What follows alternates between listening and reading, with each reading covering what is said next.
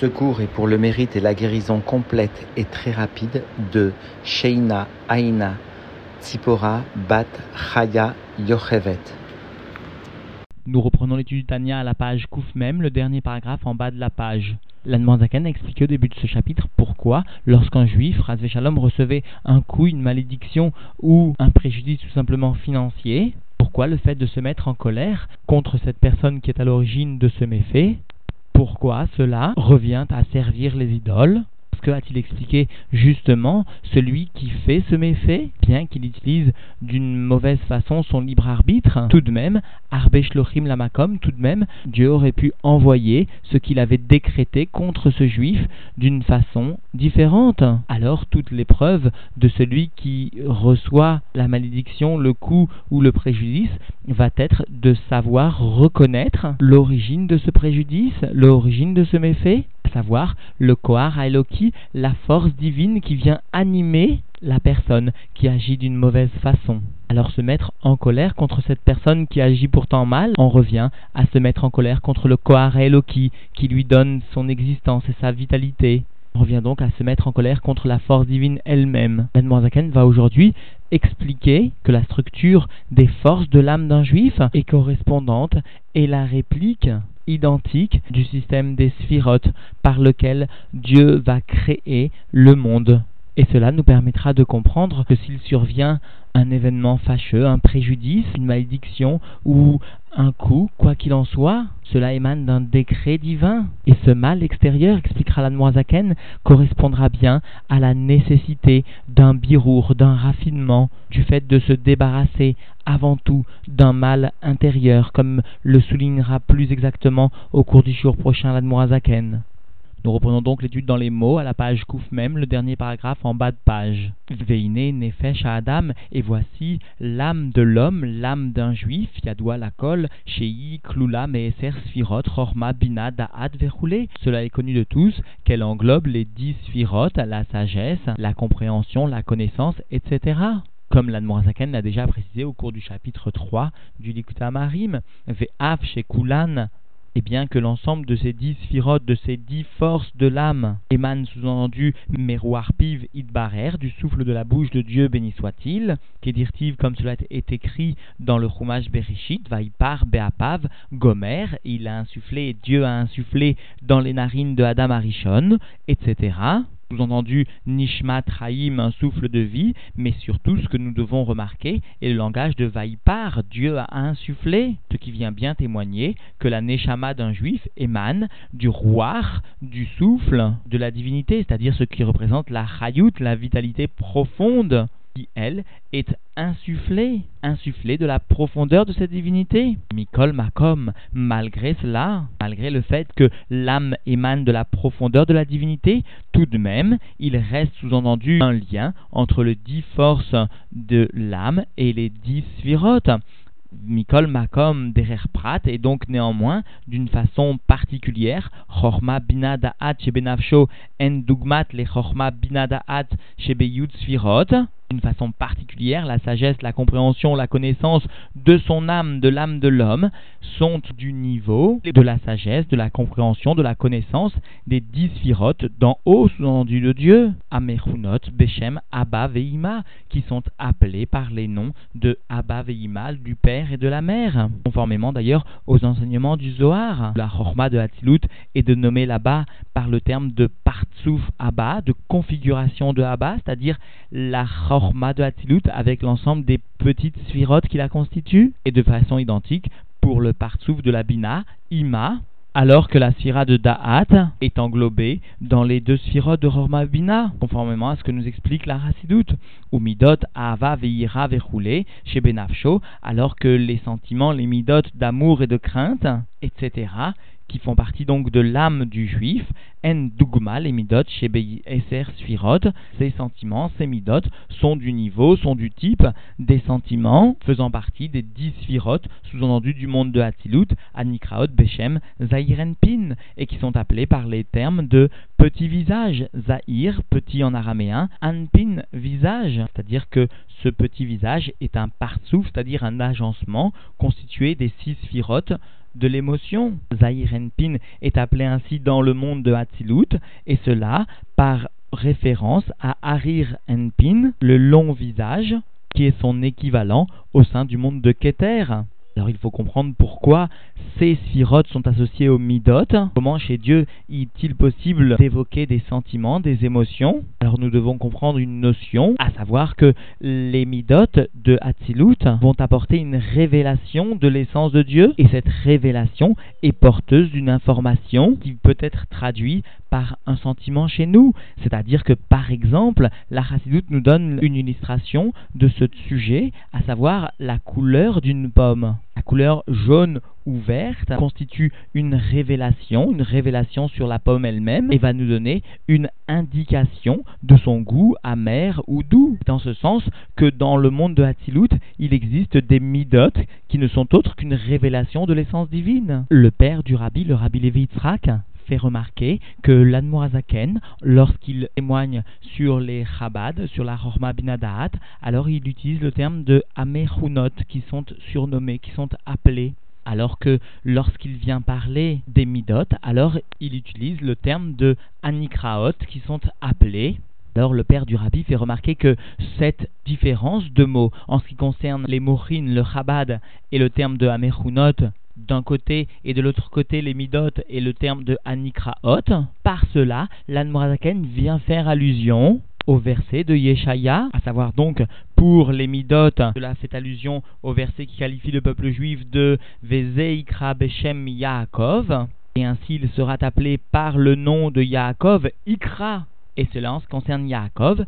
alors que lorsqu'il s'agit du terme de Israël, ou Béchem Israël, Yehuné, le terme de Yehuné surnommé est utilisé dans le verset. Israël est associé à Yehuné. Israël, nous enseigne le Zohar, se décompose comme Li Roche, à moi la tête, c'est-à-dire à moi les Chabad, Chorma Binadaat, et ceci est associé au terme de Yehuné. Alors que Yaakov a la même Gematria que sept fois le Shem Havayé. Parce que nous enseigne le Zohar, cela est une allusion aux Zayin Tartonot, aux sept sphirotes inférieures qui viennent bien symboliser le nom de Yaakov, c'est-à-dire le Zahir Enpin, et cela par opposition à Israël qui lui vient représenter, symboliser les Morin. C'est donc pour cela que l'Admor HaZaken vient utiliser, lorsqu'il parle des Midot, il vient utiliser le terme de Anikraot, et lorsqu'il parle des Smurin, il utilise le terme de Amechunot.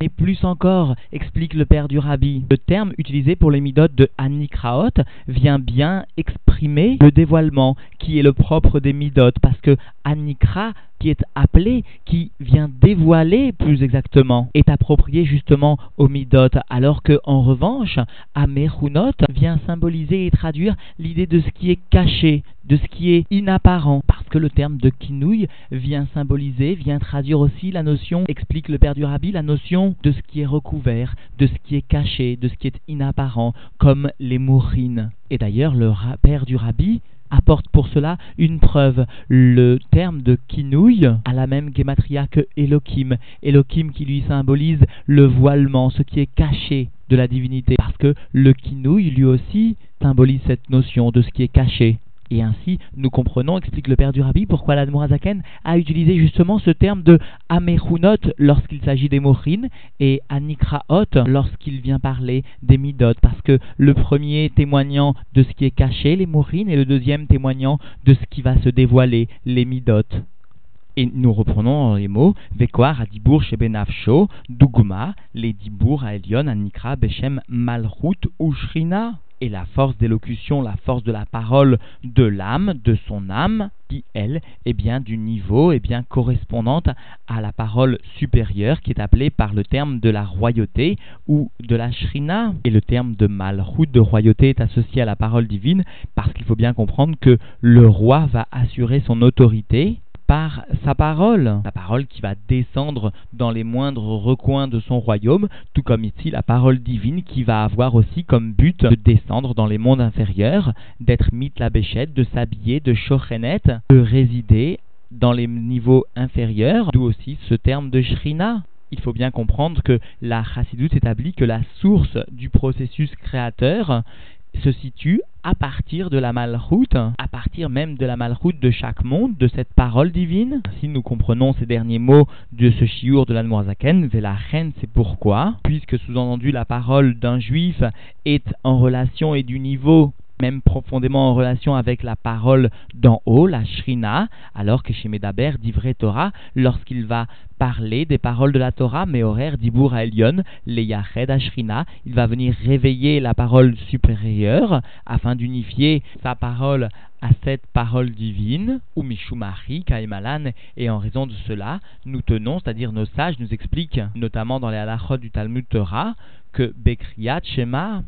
ou Birkat Amazon, Védivré Torah, que lors de la lecture du Shema, lors de la récitation de la bénédiction d'après le repas, et lors de l'expression des paroles de la Torah, Lo Yatsa Be'irur Belodibour, alors un juif n'est pas Yotse, un juif ne s'acquitte pas de sa mitzvah, soit de récitation du Shema, soit de récitation des louanges d'après le repas, soit de l'étude de la Torah, seulement par une réflexion, sans qu'il y ait de dibour, sans qu'il y ait de parole. Parce que, encore une fois, de la même façon que cette parole divine chez Dieu est le moyen par lequel Dieu va exprimer sa souveraineté, et la base du processus créateur de la divinité, de la même façon, chez l'homme, cela va se traduire par cette obligation de dibour, de parler, parce que le fait de parler de Divrei Torah, de Kriyat Shema, et cetera, va créer une vitalité nouvelle dans le monde, ce qui va venir servir l'homme, l'individu, qui va aussi lui apporter la souveraineté face au monde.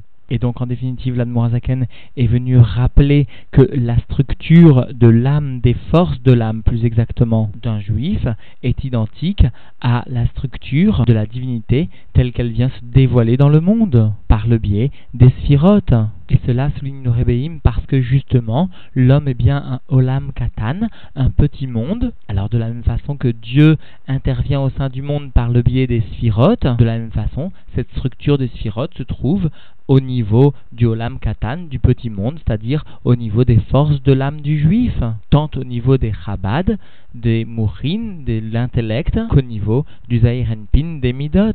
Et cela va nous permettre de comprendre que lorsque l'homme reçoit dans ce monde-ci un préjudice, lorsque le monde qui entoure l'homme témoigne d'un état de galoute, d'exil, alors cela inévitablement se traduit aussi en profondeur au niveau des forces de l'âme du juif. Et donc si un juif reçoit un préjudice, ce qui constitue le témoin extérieur d'une nécessité de birour intérieur au niveau des forces de son âme. C'est ainsi, d'une façon générale, que l'Admor HaZaken expliquera le processus de l'exil de la galoute au cours du shiur prochain. Et c'est pourquoi, finalement, l'Admor HaZaken a bien précisé aujourd'hui que la structure de l'âme d'un homme, de l'âme d'un juif, est identique et correspondante à la structure de la divinité telle qu'elle vient créer les mondes. Alors concluons par ces quelques mots du Rabbi qui nous enseigne que si un juif ne sait pas comment s'y prendre pour reconstruire Jérusalem, pour amener la Géoula effectivement, alors il doit savoir que tout au moins il peut et il doit à un niveau intérieur, au sein de son propre Olam Katan, au sein de son propre petit monde, reconstruire Jérusalem, reconstruire la crainte parfaite à Irat Shalem. Et cela avant tout en s'adonnant avec le plus grand sérieux à l'étude de la Chassidoute. Alors Yehi Adoneinu Morenu Verabenu Melech Amashiach Leolam Vaed. Yehi Adonenu Morenu Verabenu Melech HaMashiach L'Olam Vaed. Yehi Adonenu Morenu Verabenu Melech HaMashiach L'Olam Vaed.